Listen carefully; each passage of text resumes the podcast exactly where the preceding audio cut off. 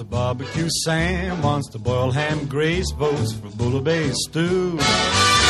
Jake wants a weenie baked steak and a layer cake, he'll get a tummy ache too. We'll rent a tent or teepee, let the town cry a cry. And if it's RSVP, this is what I'll reply. In the cool, cool, cool of the tell 'em I'll be there. In the cool, cool, cool of the evening, you better save a chair. When the party's getting a glow on, singing fills the air. In the shank of the night, when the doings are right, you can tell 'em I'll be there. Hello and welcome to Top Shelf, where we discuss food, spirits, and all the other things that make life worth living. We are the hosts. I am Adam, and this is Recks. Hi. Uh, today we are recording from the heart of Little Tokyo, where there is no shortage of sushi, noodles, shabu shabu, and yakitori. In the sea of Japanese cuisine lies an island of tasty Mediterranean goodness. Spitz Restaurant, home of the Doner Kebab. What's that? Never heard of the Doner Kebab? It's just some of the best tasting, thinly sliced barbecue meat that you'll ever have. Slowly cooked over a vertical spit stuffed with wrap flatbread, ceremoniously joined with all sorts of tasty goodness. Excuse me. So, how did this European delight make it to LA area? Two men, one of which chose the restaurant business in lieu of law school, Bryce Rademan, and his college friend Robert Wicklund. They join us today to discuss the beginning of Spitz, their delicious menu, their love of food, and of course, drinking. Welcome, boys. How you doing? Thanks for having us on the uh, into your fine establishment. and Welcome to the show. Good to be here. Just So- so everyone knows, we are actually in a back alleyway because Yes. our restaurant is too loud. That is true. There's a lot of people inside. There- There's a lot of ambiance. Let's just call it that. There sure is. Now, I, I said, did I say that correct? The, the Döner kebab? yeah, it's uh, the the German uh, uh dinner Döner. dinner. All right. Actually, Yeah. I was impressed with how you said it. Was it? Oh, Yeah, fantastic. yeah. Thank you very much. Yeah.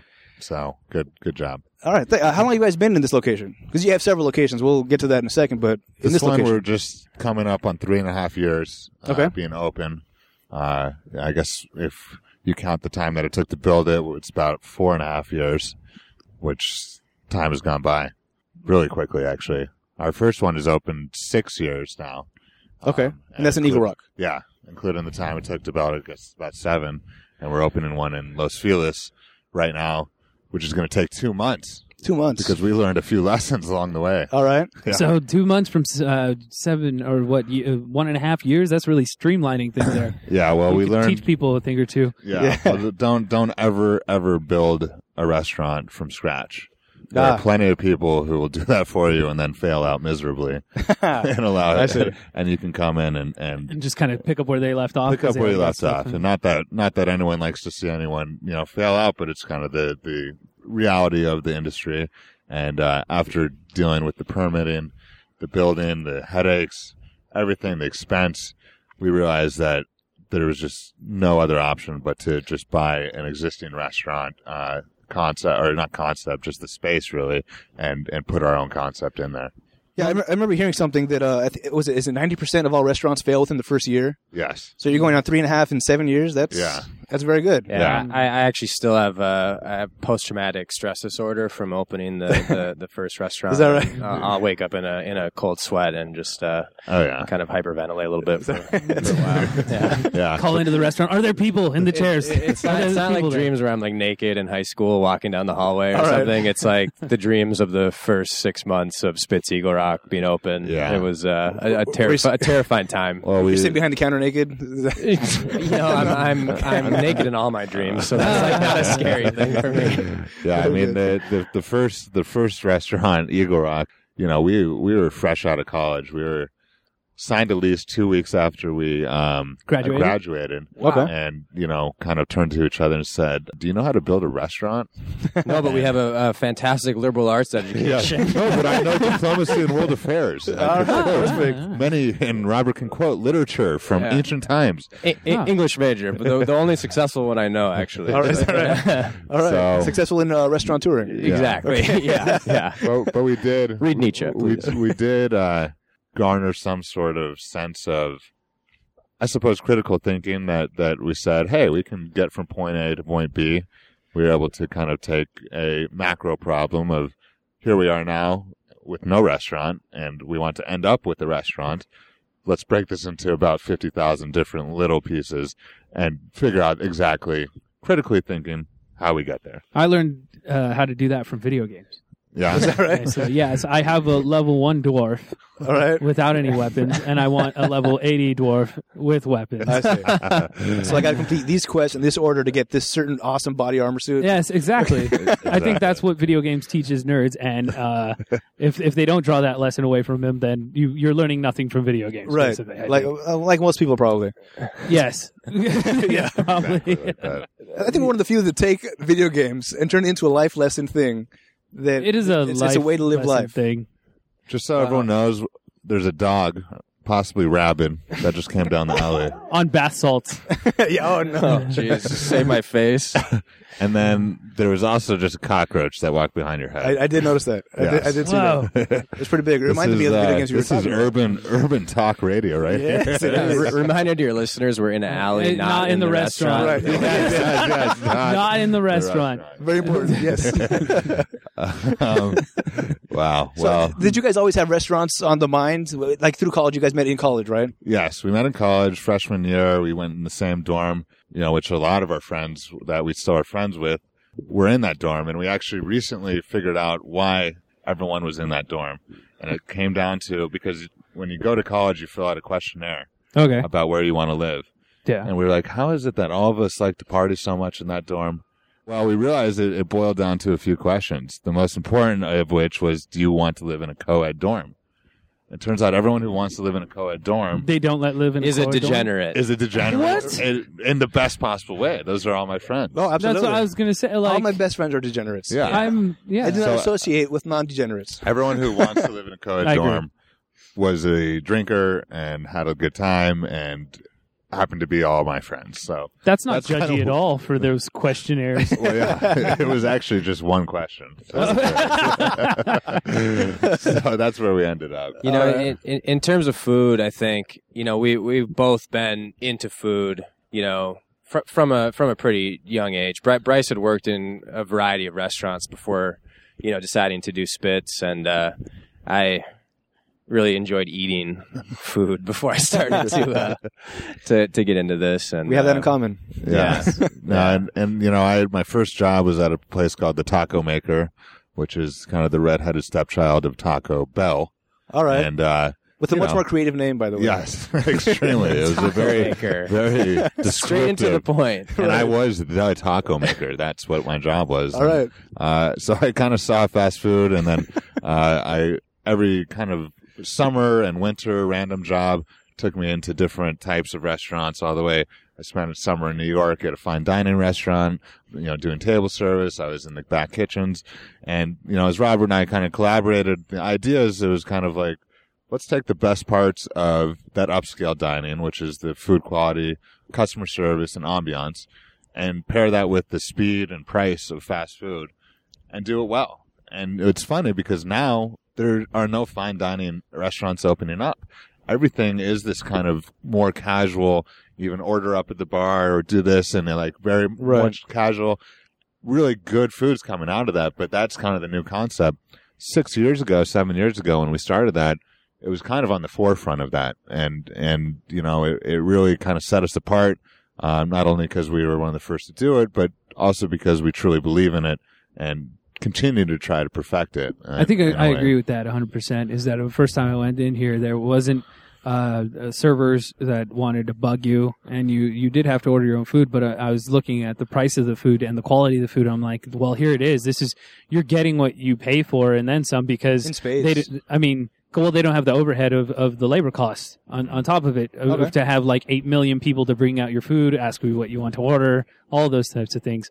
So I mean, it's it's very very good. And I think you actually got an award for that. Inexpensive Eats or something like yeah, that. Yeah, Los the- Angeles Magazine. Los uh, Angeles Best Magazine, right? Yeah. Yeah. So that that was great uh, to to be recognized like that. And honestly, at the end of the day, we're about showing people a great experience, good food, and a place that respects them and enjoys them there. And you know that's the bottom line. And I think that the people that we meet that are successful and into that understand that it's not about making money as a as a as an end. You know, that's really not it. It's about creating something, having an experience that that's that's worthy of, of people coming back, and that's honestly the biggest reward for us. Absolutely. And, and I think another another selling point was also definitely that uh, w- when I first came in here, it wasn't a full bar, but uh, uh, over time you establish yourself as a full bar. And uh, on your Facebook, when you actually brought the full bar in, before you even started serving hard alcohol, you had somebody that was a, a really high end mixologist. You paid them to come in to teach everybody there that was uh, going to be serving alcohol exactly how to do it, craft a menu. You you came up. You could tell that there was people who cared about the food they were serving and wasn't just they you weren't just looking at a margin on the food. Yeah. You were looking at look, I want to provide quality food and I think that made a huge difference. Yeah. Because you can see that now in your seasonal menu, you can see that in your specialty drinks, you can see that in your bar that is basically geared towards specialty drinks and not geared towards making a million drinks that people may want but really don't taste as good as the ones that you're going to be able to give them. Exactly, and that's that's great to hear you say it because it, it is kind of what we wanted to do, and you know, it's it's rewarding to hear hear the good feedback on it. Well, I, th- I, th- I think with the bar, um, you know, mixology is such a big thing in LA right now, and you know, we we'd been doing the craft beers and the house-made sangrias for a while. You know, just we wanted to be a part of that whole party, but we wanted to do it the way that Spitz does it, which is you know not pay an arm and a leg just because a drink has four ingredients in it, Right. and you know to kind of strip down the menu and do riffs on classics that are like taste good and, and and unique, but you know not something where you have to deal with you know some guy who thinks he's too good for everybody in the bar serving you the drink. Yeah, you know, and that, and- that was the thing in, in downtown LA. You know, the big mixology scene has really come up. Oh, And yeah. that was great. That's wonderful that you can combine persimmon and rosemary and make your own bitters and make an amazing drink. That's awesome. What's not awesome is paying fifteen dollars and Right. waiting twenty minutes and dealing with an asshole who serves it to you. you know? So that was literally it boiled down to that. It's like All right, no let's let's let's let's do a lot of this work before. Let's infuse our stuff. Let's make good quality stuff, but let's make it quick where we can pour it in. We can make these drinks fairly quickly. Let's charge significantly less than everyone else is charging, and let's let's pretend like we like you, and hopefully we actually do like you. well, Right. let, let, us make it like a good time, not like a, a stressful experience of like yeah, you know hoping you say the right you know yeah. No, order one- no one likes to feel stupid ever. Yeah, exactly. You know? and that's the problem in any fine dining or mixology or whatever it is. You know, am, am I saying this right? And I think that boils down to what we do is just making good things accessible, simple, and and hassle free. I, I think that one of the drinks that's actually right there, a, a perfect example of that is your Bloody Mary. Oh my god. Your Bloody Mary is yeah. probably. I'm a stickler about my Bloody Marys. I, I don't know. Um, I didn't tell you this, but I've been bartending for a little over three and a half years, and Nice. and I am just uh, uh, just pain in the ass about my Bloody Marys. I like them a very certain way. I have my recipe. I don't tell anybody. Uh-huh. And I came in here, and the way that you infused the vodka with Yeah. all of the different spices, So and the way it played with everything, it was Yeah. It was really really good. Have you I, tried I will the- never Extremely walk good. into this building without getting a Bloody Mary. I don't care what time it is. There was one time we were driving back from Santa Barbara. We stopped in. It was like nine, ten in the morning or something. Like, give me a Bloody Mary. Goddamn, that is Nine or ten. That's the perfect time for a Bloody Mary. I- we, we might order a round right now, and I think it's uh, Yeah, this eleven actually at does sound Yeah. good. Yeah. Have you guys tried the Bloody Good Morning? Bloody good morning. That's no, that's the shot and beer combo. Yes, yes, I have. Yeah, Yes, I have. Where we actually take the infused Bloody Mary vodka, add a little splash of the Bloody Mary mix, and then chug that with a beer on the side. Nice. So Yes. it's it's like a shooter that's a michelada, Sort of, yeah. but but with your mix. Exactly. And that's actually something we're doing in Los Feliz. We're not opening with a beer and wine or uh, full liquor. We're just doing beer and wine to start because we have to apply for the full liquor and all that. But we're going to do a Michelada menu. Oh, nice. Yeah, which is something we're trying to make kind of a new splash with and really because there are so many cool varieties that you can do with micheladas and uh, we're hoping to do have one of our great bartenders here valerie kind of help craft maybe four or five really unique micheladas hopefully make something pretty cool out of it So, when, when I had the drink the uh, last last time I was here, that I, I had the the combination. Uh, It, it almost because I love the Bloody Mary so much.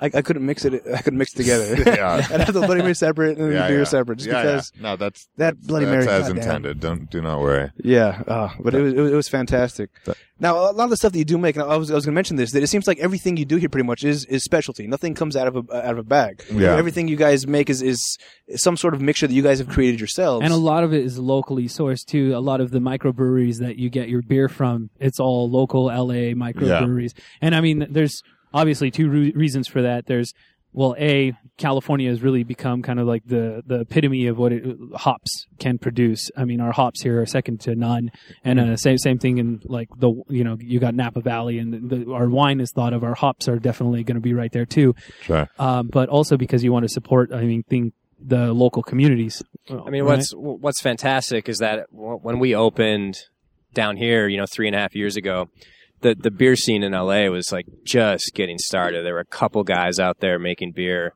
Uh, Craftsman in Pasadena has been around for a little while, um, but a lot of our taps were San Diego, um, Northern California, and it's been awesome just in the past year to be able to really put LA breweries on all four of our taps. And uh, it's a beautiful We've got e- Eagle Rock Brewery, Angel City, just around the corner.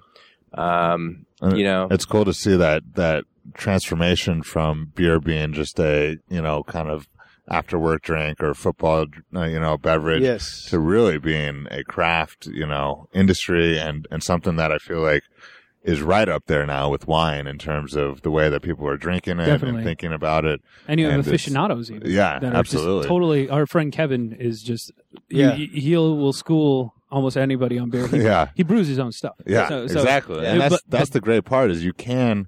And I think that's where it strikes a chord a little bit more than than wine even because you can easily brew your own beer at home and and kind of do that. And I think that's where a lot of this organic growth is coming from is people were doing that and are like this is really good, you know, and get some money together and and make it happen. And and now it is possible to do that. yeah. You know, that's, that's a cool thing about beer is because I I used to be one of those schmucks that would only drink it uh, like as you were describing football or after work or something until I discovered all the other kinds of beer there are. yeah. And now, I, I, everywhere I go, I, I, first thing I order instead of any kind of beer would be an IPA Uh-huh. uh, right off the bat. Instead of going to the, the Bud Light or the Coors Light, it's straight to an IPA because it's like it is a lot like the wine, where you can appreciate the certain textures and certain things about an IPA that you can't from The notes. the, the, the notes. bouquet. sure. yes. on, the, Absolutely. Yes. on the front end versus the back end. the finish. The yeah. finish, Uh, right? it's got long legs. This one, I don't understand what that means, but I like saying it. it's earthy, Right. River That's the water. thing. At the end of the day, it's it's more it's it still retains its character as a you know every every man's beverage without you know you don't have to get snooty about it. Obviously, you can know a lot, and there are some things, but it just doesn't have I think the sometimes negative comment, connotation that wine can have in terms of you know the snobbery. Absolutely. I agree. So I agree. Definitely. You can you can be gourmet about beer, but you could also be uh, blue collar dude. Come in and order a beer and appreciate it just as much as anybody else can. Oh, yeah. And and uh, that's like when we uh, we do about it. some some cool uh, craft brew events, you know, we'll we'll bring in the brewer and we'll have them uh, do five brews on all the taps. It's pretty awesome. The the crowd that comes in, you know, they're in there, they're high fiving each other. You know, it's like a big raucous party, and it's fun just to see a lot of people enjoying stuff. And I think everyone in their mind.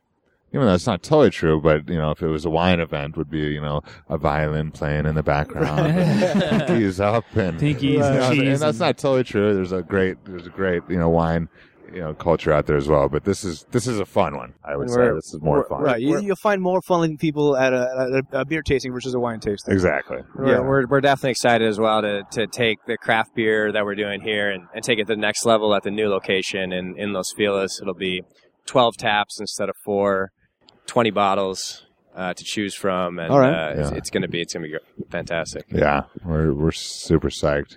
Los Feliz is going to have a shuffleboard table too. Nice. I don't know if you guys play shuffleboard. Oh, shuffleboard. yes. It, it, it's, it's fun. Yeah. I'm horrible at it, but I enjoy Oh, playing. yeah. And, it, go- and it goes with beer. There's actually zero zero gain or, or loss from being good or bad at it. Right. It's more of a just it's like beer pong. Exactly. Exactly. You lose, you still win. type of Yes, exactly. Yeah, it's, it's something to do while you drink.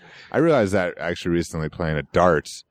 You know, darts literally was made to get drunk to. It was just a pastime.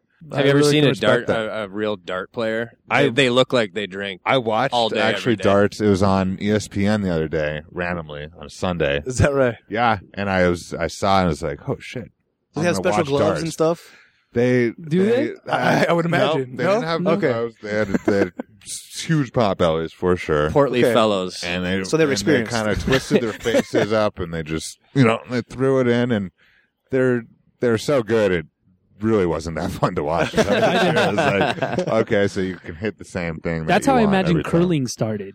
Yeah. Like curling, like must have just started that same way, Yeah, where a bunch of exactly. drunk people just like because if, if you've ever watched curling, you're like, this isn't a sport. it's really Oh, like yeah. shuffleboard This on, on ice. Yeah, yeah. yeah. Curling actually was, uh, you know, I'm actually grew up in Park City, Utah, which hosted the 2002 Olympics. Yeah. And curling was like the big joke during the Olympics, you know, but, but it was hilarious at the bars. All anyone had on or wanted to watch during the Olympics was curling Oh hell yeah! because everyone Yeah, I like, love the weird and by stuff. the end of it, I was like, this seems damn fun, actually. You know, get out there, buddy. Buddy has a broom and he's like brushing off your feet before you go. I mean, it just seems like a good time. Speaking of the Olympics, I'm pretty excited for the Summer Olympics. I don't know why. All but I I really am. It's kind of hitting me, and uh, I'm excited. I don't know. It's uh, gymnastics is is a favorite of mine. Well, that's that's always fun to watch. Oh, That didn't Yeah, sound I- gay, men's, or, men's or women's. Yeah, right? I feel like a creep watching either, to tell you the truth. But- Yes, I'm pretty sure they can't make you uh, register for Megan's Law before you watch gymnastics in the I Olympics. know. Sometimes it's a the, little the, much. the paperwork's been filled out. Oh, oh, oh, man. uh, no, but it, it's gonna be fun. Just watch those people, you know, run and do all this stuff. I don't know. It's it's such a spectacle because I It's- can't do any of it. yeah, that's what I was gonna say. It's entertaining to watch, but it just kind of makes me depressed. Like, yeah. like I could run like that if I didn't have a bad knee, which is my excuse because I can never run. and like had a that. completely no, different yeah, body. completely, yeah. Yeah. If I was completely seven different feet work tall, ethic. Yeah. yeah. if I look like that, Yeah. Uh, what was his name? Phelps. Fucking Yes, Mr. Michael Phelps. Fourteen thousand calorie a day diet. Yeah. who's a horrible man. actor, by the way. This commercial just came out with him and his mom, and it's just like, good God, stick to swimming, Michael. Yeah, was he hitting a bong? That's what got him in all I, that I think trouble. they got him away from that. As We'll much as always have that on him, that Yeah. Michael Phelps, Yeah. that pot smoking Yeah. swimmer. It's okay. He can move to California. We like that here. yeah. It's Yeah. Actually, That, the muscle true. enhancer weed. I heard they're supposed to. Uh, they're trying to uh, criminalize or at least close down all of the weed shops that have opened up. Well, it's it's it's still a sch- uh, Schedule One uh, as far as federal regulations are concerned. But uh, Yeah. Obama had said that he doesn't want anybody prosecuted for distribution Yeah. of because he wants us to kind of like be a uh, a kind of petri dish for it, like an experimentation. So But- I don't know if they the, they coun- changed the their city position. council is trying to pass an ordinance to close close them all down, or at least close like all but a hundred of them down. Well, yeah, We're we're we're against it because Spitz is such a good food to eat. When Yeah. I mean, I could see that. let's let's Our- talk about the pita, let's talk about the pita down. strips Right. or the street cart fries. Yeah, That's that's what- so much good food here. I mean, that was the big joke when Doritos came out and they were just like, "We're against pot Yeah. smoking." I'm like, "Really?" yeah, I'm they, they pretty got rid of sure. Michael Phelps. They found the bong. Michael Phelps, you're out. Like that's your Have you key guys tried that. Doritos taco? No, I have I, I did it. No, I have you? did. I did it in the in the dark, so I didn't have to see myself. and it was it was it was good. Is it good? It was good, and and I just read today that it's they sold their 100 millionth Doritos Loco Taco, and Wow. it's the best selling Taco Bell product ever. on day two. And I'm just wondering, whoever made that, whoever, someone got a huge Whose bonus. idea? Yeah, somebody is buying some sort of fancy car. So can we look forward to a uh, Doritos kebab anytime? Yes, it's it's actually on the menu. What's funny? actually- what's funny is uh, they there was that like burrito crunch supreme or something where they put Fritos. I remember in it. that, They yes. have Fritos. Mhm.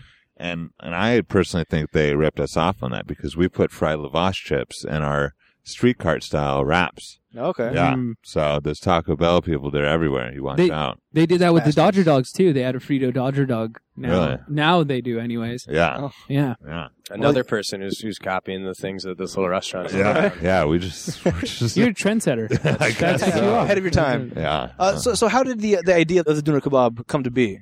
Uh, so uh, during college, I, I went and lived in uh, Madrid Spain as part of a semester abroad, which is really just a vacation.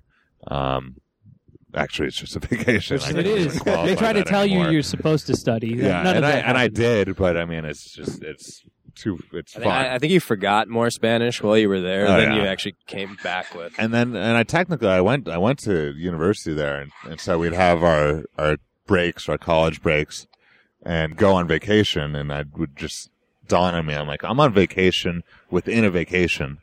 And then my head exploded so you went to study So- abroad versus Yeah. study abroad, like Yes. everybody supposed yeah. to. Right, exactly. Ah, It's a punny punny Yeah. joke Yeah. double entente. Mhm. uh, so yeah, so but anyways, on the streets there were these doner kebab stands, which can only be basically compared to the street tacos that we have here. It's basically So they're everywhere then. everywhere. Yeah, they came in. It's actually came in after World War II. Uh, Turks immigrated into uh, Germany, Yes. and there's actually the second largest population of Turks in Germany.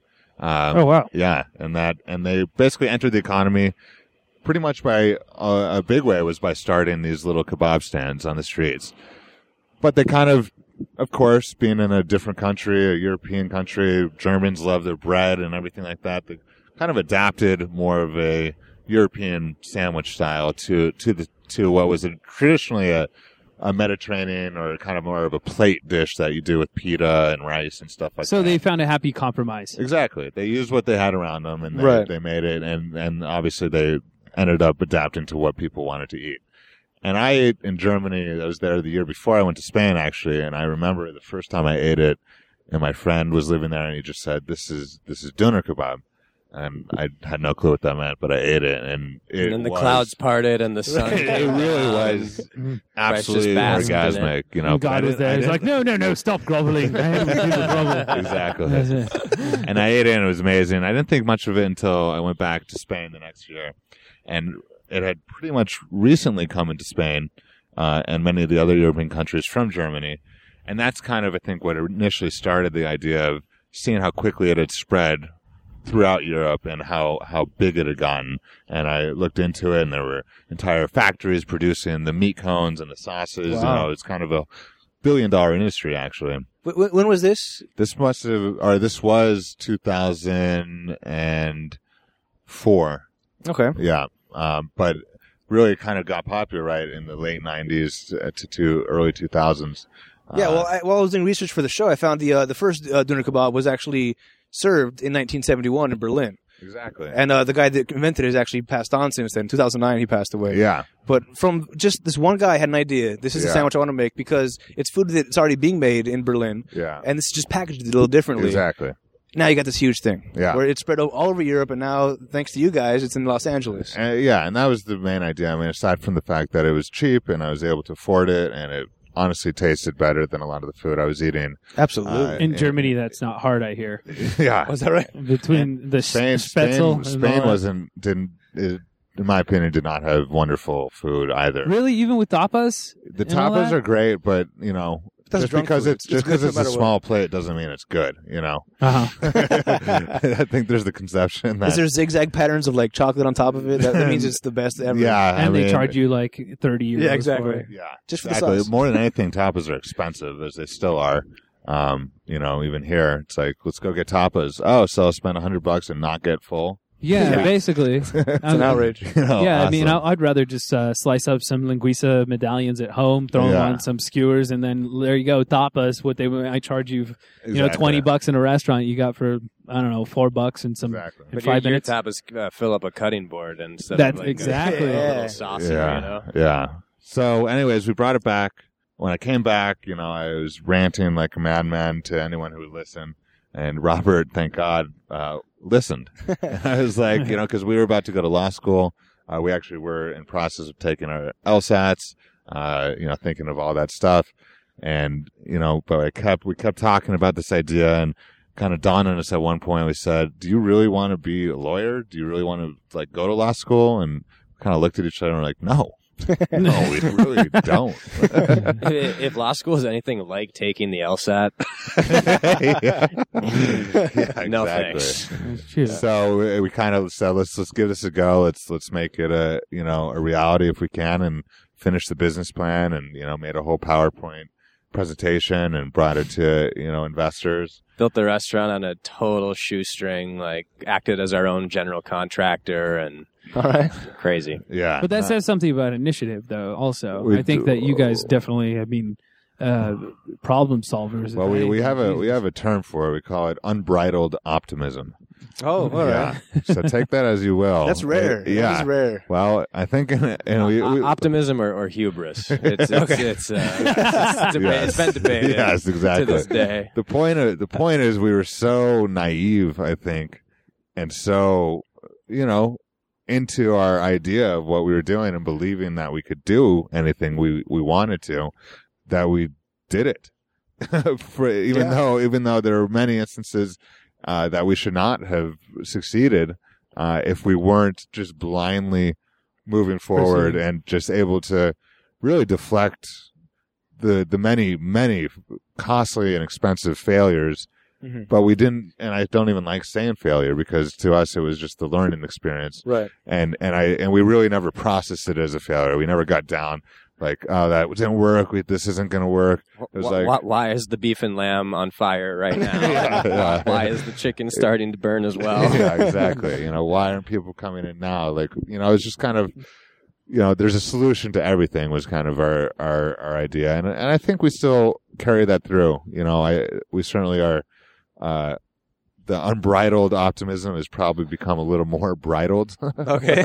by by the experience of Oh, knowing it but That's buried deep down inside. but wow, but it's calloused even. yeah, but it but it's been uh, I'd say it's it's been refined, I would suppose, you know, and and I'm glad that the the unbridled part got us through to where we are now, to where we can actually make some informed decisions rather than kind of blindly leading. I mean, I mean, I think if you, if you're going to do something like this, the time the the best time to do it is when you don't know any better, because it's it's so hard to to go from starting out to you know getting getting to the place where you know you're you're doing well and and all of that. And I think being 22 years old, it was like we just didn't know. And a lot of restaurateurs we've talked to when before we started the business, you know, we would ask them you know, kind of, you know, tell them what we were doing and, and, uh, most of them, their, their first piece of advice that we were looking for was, don't do that.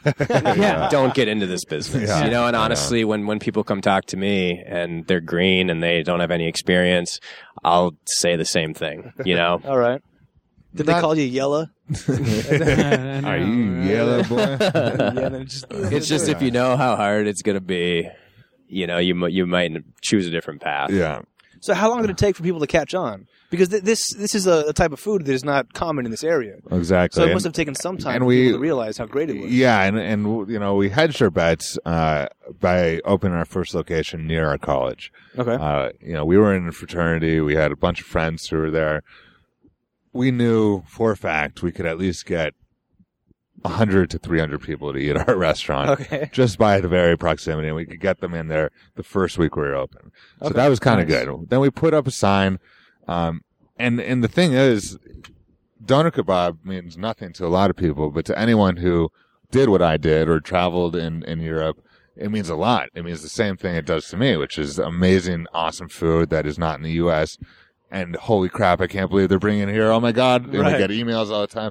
Oh God, I saw your sign. That's so awesome. So, and that's the thing. Uh, we are by no means the first people to come up with this idea. I mean, every other college person over there at that time was like, oh, we should bring this over here. This would be awesome. But you had the But- but- support, and yeah. then you you also had the people that you could depend on to come in as regular customers, and Yeah. you had a whole college full of people that had uh, traveled abroad and were f- very familiar with the product that you were exactly. selling. So Don't we had- forget the unbridled optimism. That Yes. too. So we started with a, a, a base that would at least support our non-existent salary, and Robert's now wife and then girlfriend was our o- only other employee. And Wife luckily, girlfriend, luckily wow. she's a she's a very very She- beautiful girl. She committed to working for us for our grand opening and then ended up working 40 hours a week Wow. for four months, uh, uh, unpaid. Wow. Uh, that's so, commitment. so That's love. she she she earned the uh, the ring on her finger. Yeah, let me tell yeah. and I mean, honestly, in the in the, all the things of of of luck and and fortitude, having a, a great girl like Joan, who's who's not bad on the eyes, was pretty awesome to have as a cashier. They tend to bring people in. It, it I've was just good because it allowed Robert and I to be completely mess, and we're literally making the food, you know. And we obviously were very talkative to, with people, but it, but things got funneled through her, and and that was honestly something that was. She now works in communications, and uh, All right. Yeah, Very good. yeah. she did so- that very well. She she she learned it uh, at Spitz, I think. Yeah, I think Yeah. so as well. So yeah, so it kind of grew from there. Uh, you know, we didn't have to pay anyone but ourselves, and we only paid ourselves gradually as we could. Okay. Um, you know, As, and as Joe and my wife will love to point out that we Robert actually lived in the, there's there's this little little yellow like apartment behind the restaurant um, that we uh, the same landlord that owns our the the building that a restaurant is in owns this apartment, and we were able to lease that out. And Robert actually did not leave that parcel of property for six months. Nice. He literally his commute was to walk 15 feet from his apartment to the restaurant.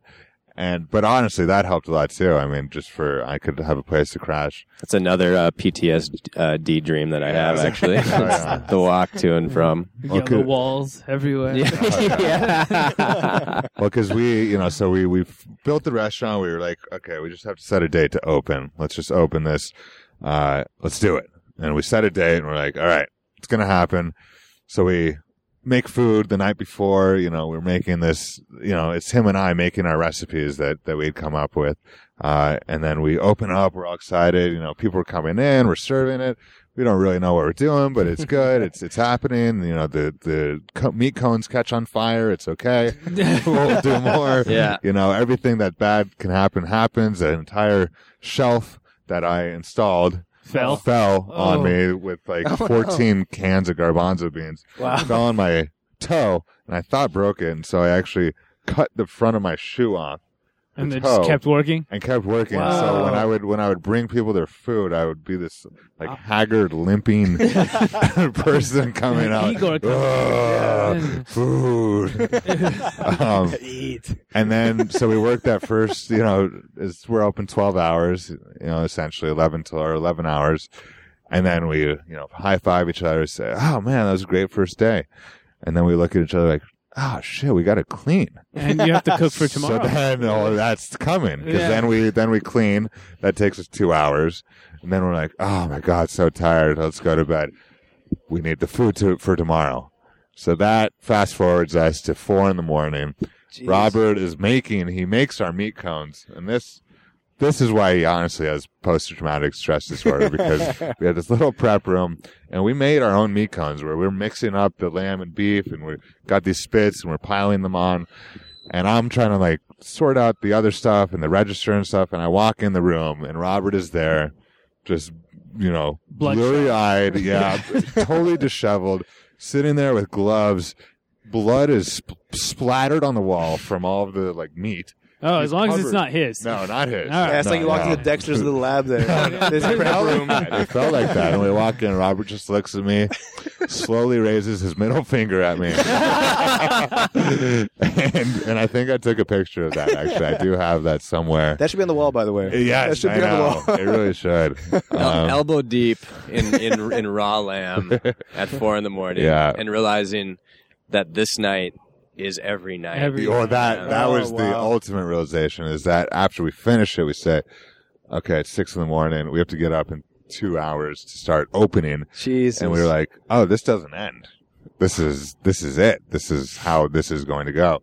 And you know, that was six months of our life at least until we started to get an employee here, an employee there, um, and it's pretty crazy now to have three locations and you know forty five employees coming up and Nice. seeing seeing you know that transformation and basically learning how to administer, you know, an organization. Really, we can at least say even to the the guy who's washing the dishes or the guy who's sweeping the floor.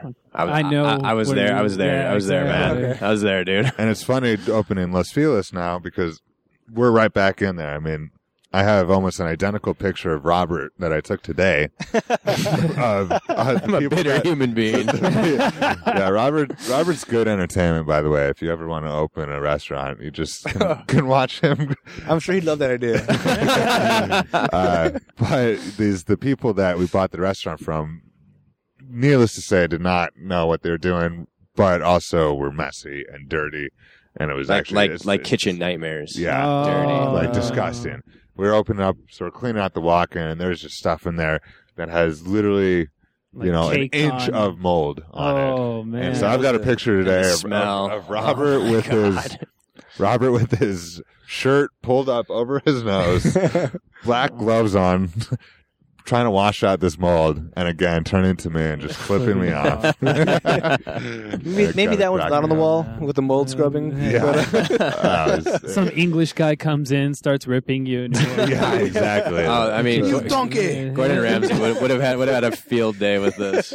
Oh yeah, it, it was. It, it's been a trip, but it's been good to get back in there and uh, and kind of get our hands dirty again and kind of get back to the roots of it all and, and feel feel a good connection. With, well, that with and it makes you mind. better. It makes you better. I think that one of the biggest mistakes that uh, happens in the restaurant industry is that everybody that eat, has ever eat eh, or ate in a restaurant uh, Done eatinified. Done. eat. That is the correct tense. Uh, yes, past participle. Right. That, that's it right there. But the, anybody that's done that thinks that they can open up a restaurant Yeah, and Right. and they just start at the top and then they mismanage everything and then they have huge huge gaps in in their productivity. But you have done it from the ground up. Well, then You- guys like like, us can come in and get their failed restaurants and not have to build our own. Which There is go. Exactly. super nice. So. and and honestly, you know, it's. I, I think I we've kind of boiled down to what makes a restaurant fail, and one is obviously not understanding the the moving gears of it all, which include you know washing things properly and keeping things properly, because every penny is what matters, and and you're selling a perishable food to a fickle crowd, Mhm. you know, in a very specific time frame. You got a lot of variables that you need to manage. And if you're not really on the ground floor or at least understand the ground floor, you know, it can really easily slip away from you. Um, and I think another reason is, is, you know, people consider themselves artists or, you know, chefs, and they are for all intents and purposes. I am not a chef. Uh, you know, Robert maybe a little more than, than I am. You know, I can put things together well and I know it tastes good. And I think that's why we end up with nice, simple, good food.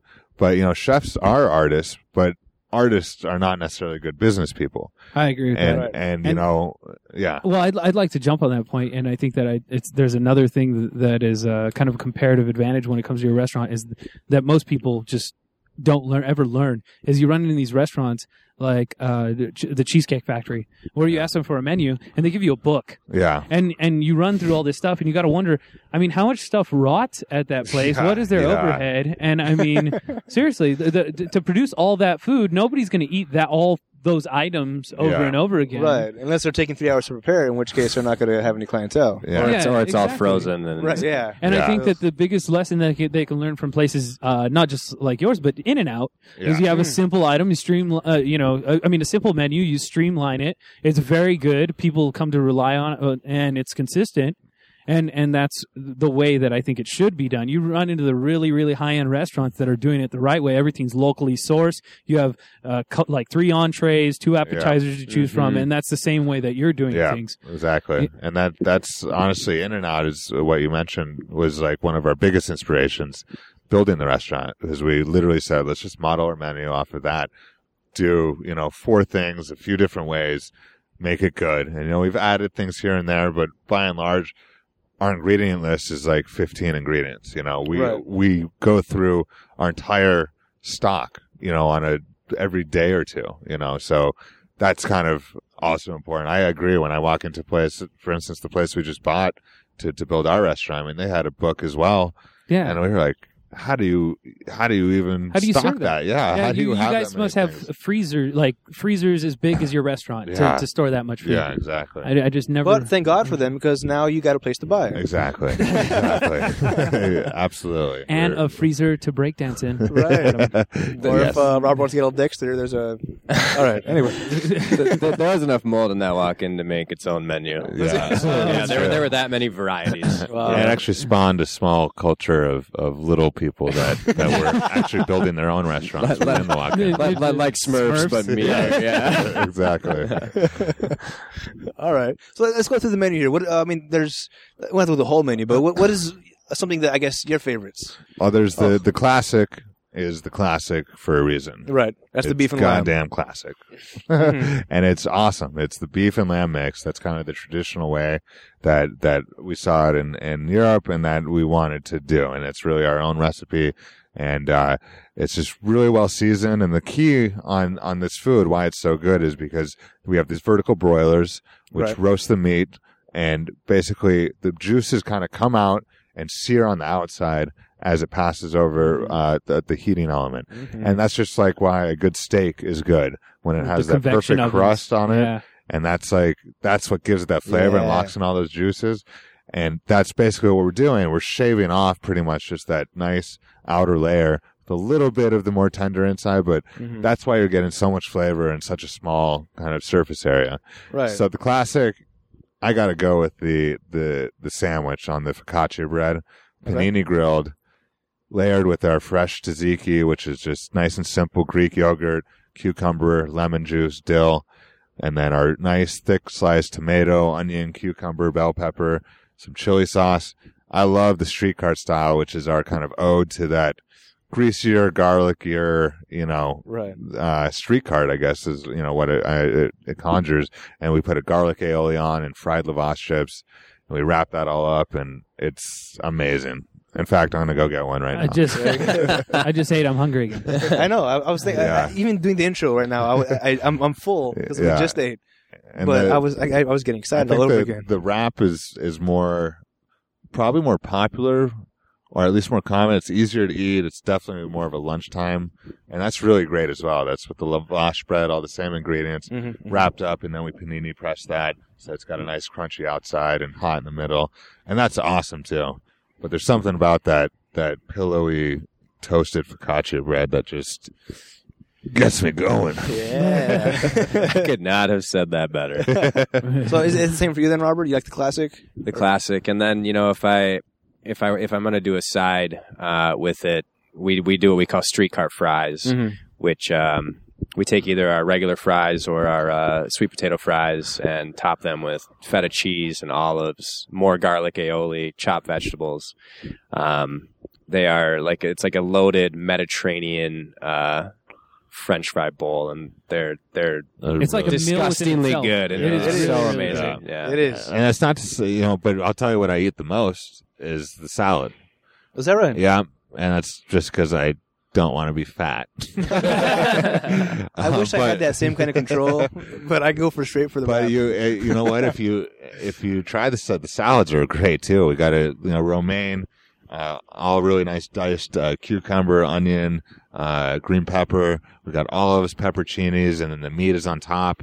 Your choice with uh, the tzatziki and chili sauce on there, and it comes with for you know this makes the salad palatable. There's the little fried lavash chips in there, like our croutons, and it does come with two fried pita strips. Um, and that's actually really good. And All that's right. like kind of, and the whole idea actually, even that's kind of what's dangerous about our food is even the street cart fries or these things that, you know, are in reality, you know, not the healthy choice of the day. All right. Because they are made with good ingredients and they're made fresh, you kind of feel better about eating them than you probably should. right. and you can come, and that was actually the litmus test for us when we were developing the recipes. What can you eat at lunch and go back to work?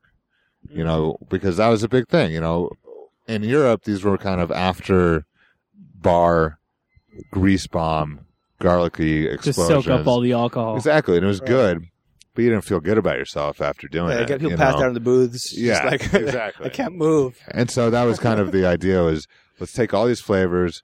And honestly, when we opened, uh, you know, six years ago, seven years ago, the the food scene was much different. If you remember, Subway had just come out with uh, the low carb thing. Jared was just The losing weight. flatbread, I think. Yeah, Was it? I I actually I don't know. we we look as much as I hate the big corporations, they spend a lot of money on focus groups and all sorts of stuff.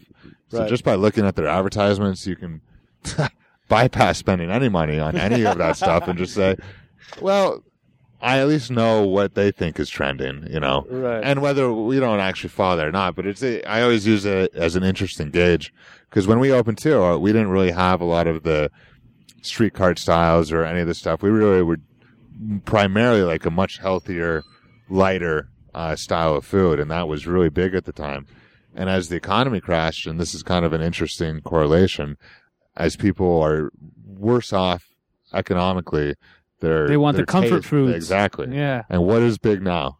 Comfort food, bar food, the the gastropubs. I mean, Yes. the everyone is doing you know foie gras fries and gravy. Yeah. and- oh yeah. I mean, yeah, it's amazing. Which unfortunately, did you know foie gras is going to be illegal next month? I've I keep hearing this. Yes, but foie gras is going to be illegal. That apparently they passed a law a long time ago when I wasn't looking, and uh, they they uh, Bastards. Um, I Are hear about the able to consume activists crazy. like actors. protesting outside of the restaurants that, that are serving it. Is there going to be like a foie gras black market?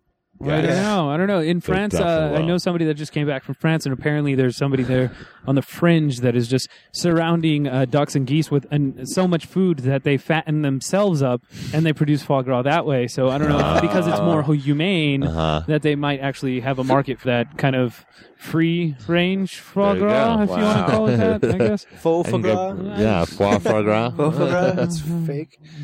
no, but you're saying that you got some. Uh, it's, it's healthy, and you do have some uh, more more healthy options. Yeah. You got the uh, the falafel light and the and the veg, which are, are vegan Yeah. and vegetarian options. And that's actually interesting. People say, you know, do you have any vegetarian options? And actually, literally half our menu is vegetarian. Yeah. Because basically you have four options. You have the classic, you do chicken, falafel, or veg.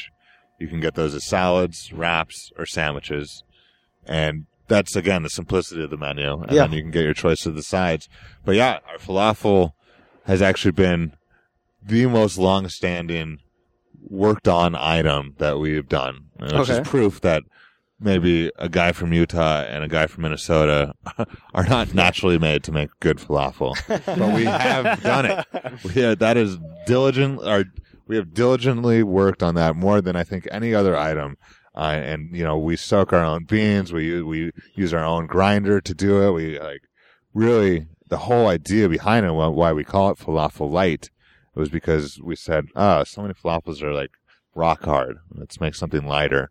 And that's where the name came from. And we do finally really have light, fluffy, almost like puff pastry falafel. And that's kind of our crowning achievement of the moment, honestly, even though it's kind of the unsung, unsung one, but it is something that we've worked on probably the most. Well, that says something uh, also about the fine tuning that you put into your menu. I mean, you guys, like I said, it, I mean, it's a resounding theme that you do care about what you're serving a lot, Yeah. and uh, and that's it shows. It shows when you taste the food and you drink the drinks. It's it's there. It's it's Yeah. unquestionable. Well, I'm glad Yeah. to hear that. And- And we did touch on that a little bit, but let's uh, let's let's get back to that. The uh, the, drinks that you guys serve, Yeah. which is is fantastic. Like you said, everything is, is done in house. Yeah. I've been here a couple times where they were working on the Bloody Mary mix, Uh-huh. and it was it, it was different than how I had it previously. yeah. Still amazing. Yeah. a little bit more spice, which I, I tend to enjoy myself. Yeah, we actually that was a big thing with us was how how spicy do we make the Bloody Mary mix? Because Robert and I are spice freaks. Yeah. You know, nothing gets you going like eating those hot yellow peppers when you got a spicy.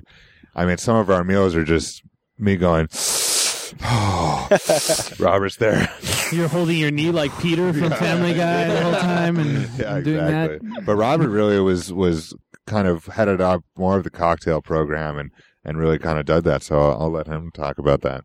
I I mean, I think the, the, the drinks, you know, we have the same attitude and, and philosophy that we do with the food. You know, we're constantly tinkering and, and taking feedback from customers and tasting things ourselves and, and trying to trying to improve upon them. So, um, you know, the Bloody Mary mix was definitely uh, a project just to add a little bit more flavor, a little bit more heat. And I- I, I think honestly, it's it's quite a bit better now than than than, than it was, um, you know, when we For first sure, started serving it. How did you fine tune your sangrias?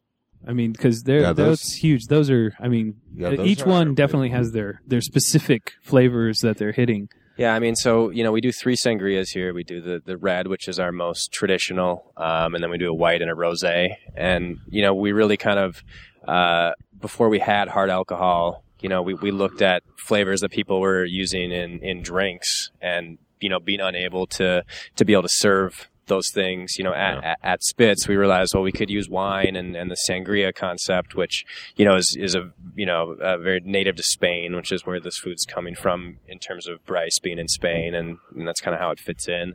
Um, and just, uh, you know, working with, with those flavors, but using wine as the, as the alcohol. Yeah, and like because the rosé, we were inspired by a mojito, so we did rosé, uh, mint, apple, and lime, and that's kind of where it is. And and you know the the secret is is uh, in the simple syrup, and a the secret in any good drink is making your own syrups, Yes, making your own. Yeah, so and that's one thing. We don't buy one pre-made thing, and I think that's the biggest difference between us and any other run-of-the-mill bar is making your own stuff, and Yeah, it's well- easy. It's called a scratch bar. Yeah, Any bar that's, exactly. that makes their own stuff is, is called a scratch bar, and, and, you and it's taste it. easy. And I tell this to people, you know, take take make simple syrup, which is equal parts sugar and water. So two cups sugar, two cups water, dissolve it, and then play around. Throw in throw in cinnamon sticks, throw in cardamom pods.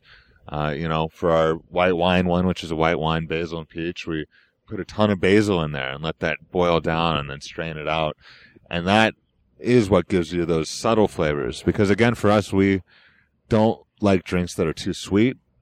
In fact, that's a, a big thing for us, you know, but it's nice to have that balance. And you can really achieve that by doing a nice simple syrup infused with a lot of things. And same with the alcohols, getting those flavors in there without sugar, which is kind of what those companies do that make the pre-made stuff. Is And it's way of- important too because sugar equals hangover. Oh, yeah. Most people Oh, don't realize that. Yes. So, yeah. You I, for all the cocktails we have, which I love, I drink vodka soda the most because I'm so adverse to sugar. It's a, it's I'm a, uh, a endurance drink. no, it's it's an It keeps endurance me drink. going. That's yeah, true. exactly. It keeps you hydrated. You My- can drink longer. You do less hungover. I, that's my, My- endurance drink. My favorite drink we do is called uh, we call it the aged and confused, and that is we take our we have our own like mini oak barrels, and we put in tequila, bourbon, Campari, uh, orange liqueur, and Little vermouth. and a little bit of vermouth. Red so vermouth. those are things that you would never mix together in your own drink. Tequila and Tequila bourbon. and bourbon, I would never go there. And that's what I love about this drink is I tell people that and it's like off the bat you would not do that, but we let it age in the oak barrels uh, for a minimum of two weeks, and we pour it right out of there uh, over ice with a little bit of an orange peel as the garnish, and it is it's like an old fashioned kind of, but it's I really see that. sophisticated. You know, it's got a lot of high notes, low notes. The whole thing is just awesome. And it's That's- not a pain in the ass for your bartender to make. Exactly. Because that, old that highlights our exactly that highlights our entire philosophy, which is we can front load a lot of this work. You know, we can do all the prep ahead of time, age and stuff. You know, we can do those in bigger batches, and then when you order it, we're going to pour it over ice, and there it is. That that drink took us five seconds to give you. but a ton of thought and love and Yeah, you know thought went into it. So. Exactly, but it's all in there. So that kind of is, to me, most emblematic of, of our idea of, of what we're trying to do, which is provide really complex, you know, flavors in a really easy to digest setting. Right now, now in the bar, you have a the not unhappy hour, which is what you guys what you guys call it. We like That's a- double negatives. Yeah, double. Very good. This is a Monday through Friday from three to seven p.m. Yeah, Saturday and Sunday, eleven a.m. to seven p.m. yeah, Where you got uh, deals on all the, the fantastic drinks you guys got here. yeah. We uh, when we first came down here, uh, you know, obviously we knew we had to do a normal happy hour uh, weekdays. Uh, and three years ago, downtown was just starting, you know, starting to come up, and that's why we came down here. Previously, downtown here was a ghost town, and actually, I lived down here like six years ago, and you know, we almost got stabbed. Actually, That's part that's a- of the fun. actually, see, we mean- I, in retrospect, I I'm I'm not a fast runner but I ran so fast, and like I- all I could think about afterward was, "Holy crap, I ran fast!" And that's why you love the Olympics. Exactly. Just It's to all bring this coming back. around. Full So circle. I remember You're we like tried to go up to like a security guard to get in a building, and the guy was like, "Uh, uh Not letting you get in. the hell away." and it's just funny seeing downtown now. I mean, Robert lives down here now in, in one of the you know re- converted condo buildings, and just the amount of activity and everything down here is is a whole different thing. Yeah, but it's, it's gentrified. I mean, Yeah. it's, it's a completely different culture Yeah. here than it was five years ago. So, but on the weekends, it was a ghost town, and and so we had to do something. That's why we originally had our happy hour or not on happy hour all day Saturday and Sunday. We were reminded of those. You guys ever see that commercial, like Crazy Gideon, who sells like Yeah. appliances? Yeah, like, yeah. "Hey, Crazy Gideon, uh, I lose money on every sale." Yeah. That's kind of what went through our head. It's like we got to do something drastic because our weekdays were great, but it was like on the weekends, Yeah. it was killing us, and it was just like let's let's do something. Let's get people in here. Every, every restaurant that's open on the weekends downtown, when all the people who work here go home, Go home, yeah. you're fi- mm. you're fighting over just such a s- much smaller, you know, yeah, group of and a lot of them just used to close. Um, now our weekends are some of our greatest day. I mean, it's amazing the the swing, but it definitely put us. We had it was just one of those things where like we got it. Who cares? And then Art Walk, I'm sure helps. Art Walk Art was big. We actually did a booth at Art Walk for like three or four Art Walks where we did our wraps right there, and and that was a lot of fun. That kind of exposed us uh, as well um, to to a lot of the people down here. So it, it was it was good. I mean, it was definitely. Uh, we're, we're glad that downtown is on its upswing because it's it's just it was definitely some some hairy times right as you open up on those weekends. Well, me too, except for now I can't get an apartment around here. Oh, exactly. yeah, one of our friends is trying to move down here, and he's like, "Dude, this is insane. Places are extremely expensive and hard to find." Yes, they are. I mean, when I used to live down here, you could have whatever you wanted, as long as you would not be a vagrant. You're, you're talking about uh, like studios that are well sized, going for like 14, 15 a month. Yeah. Minimum. Minimum. That's a minimum. Yeah. Bryce had the best tent down here, though. Oh my god, Oh yeah. so big. My was had a view. Of, of Great sidewalk Oh, space man. and a beautiful view. Yeah. That barrel fire. Oh yeah. at that. It was funny. Me and my friend, we moved over. Kind of still not that nice over there on Seventh and Union, kind of MacArthur Park area, uh, in a great old building, uh, which is it was like a two thousand square foot loft. It was like big. We used to ride our That's- skateboards yeah. around there and stuff. But we were just fresh out of college, and we had zero furniture to furnish the place. So imagine a two thousand square foot loft with two rinky dink college beds, a couple skateboards, and a TV about the size of my computer. It's basically where I live now because they don't have freight elevators and we couldn't get our couch set up. Ah, So the whole area is just a Yeah. huge breakdance Yeah, area yeah. for everybody. it's fun. It, it is fun. It is, it is cool. And the view, I mean, Where where are you living right now? I'm living at Park La Brea, uh, Okay. over between Fairfax and La Brea Yeah, on yeah, yeah. 6th. Yeah, yeah. So, I mean, it's it's a nice little area, but those tiny little elevators, not a fan. wow. Not a fan. What do they expect you to do? I don't know. Go buy a sectional. Skateboard. Build a half pipe. Quarter pipe. Uh, so, so at, at some point, I wanted to bring up how basically you guys uh, went to Occidental, and I and I, I wanted. To, am I saying that right?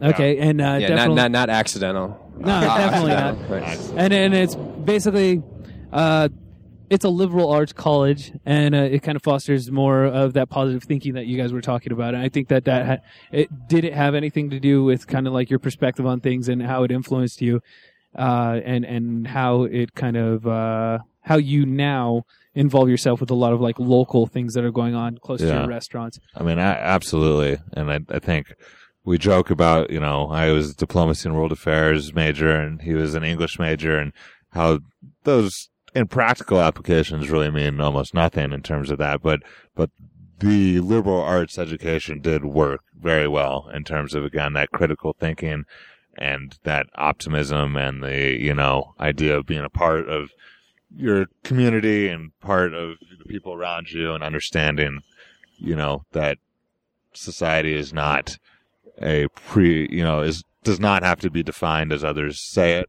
Uh, that you are free to create your own reality in some respects. Yeah, and and I, I guess that's why I kind of went down that road was because uh, how you have say now a constrained optimism in in the way that you approach things. I think that it's carried over uh, because I was reading online, and I have to bring this up, but uh, you've participated in a lot of philanthropic work with your restaurants and how Yeah. you have different specials where people can come in and uh, purchase certain menu items and a certain amount of money associated with that purchase goes towards X charity. And you've done this a number of times. I was wondering uh, if you could bring up a couple of instances. of Sure. Yeah, I mean, So it, it's something we do al- almost weekly, uh, especially at the Eagle Rock location, with which um, you know ton, tons of the Occidental College uh, clubs and sports teams and dance production. And just last year, we started uh, working with the Alex's Lemonade Foundation, which is trying to find a cure for childhood cancer. We make a special lemonade sangria for the month of August. You know, every, uh, glass sangria or lemonade that gets bought. Um, you know, a dollar gets donated to them, and we raised over, you know, two thousand dollars for them last August, and it's our first year, so we're super excited to do it again. And you know, it's a it's a really great thing. You know, once you get through, you know, all of the building of your business, and you know, get through the get through the weeds and the woods to be able to use it as you know also uh, you know a place to to do things like that to to help people and yeah. um, I mean, ultimately, it's it's about taking care of the people who are taking care of you. And again, it comes back to not doing things for money. You know, more as creating a community, a place that people like to be in, and a place that helps back. You know, helps people do the things that they want to do. So, I mean, any organization at any time can approach us and uh, request to do a fundraiser. We'll set that up for you and every 15% of every sale that you bring in within that fundraiser, we give back to you right in cash, um, and for, for whatever it is you want. And, you know, we, we, it feels good, you know, and it feels good to do, do well while doing good. And that's, I think, something that has always attracted to me, uh, me to business. And I think Robert as well is the ability to create something that is, is mutually beneficial to yourself and everyone around you, you know, and, and, you're not taking because other people, you're not taking from people and, and, you know, siphoning off. Right. You're more creating kind of a, a cycle where, where things are just good, good energy, good vibes, and ultimately money spread, you know, amongst, amongst the people that are with you and, and other, other people. You know, we like to pay our people well. You know, we like to have a good environment, you know, the whole thing. And, and what's great is all of that at the end of the day ends up making us more money to do other cool things Right. with, you know. And that's the thing is, is kind of the long-term outlook, which I think a lot of people either through greed or naivety or whatever it is, you know, go for the short sale on everything. Let me make a buck here.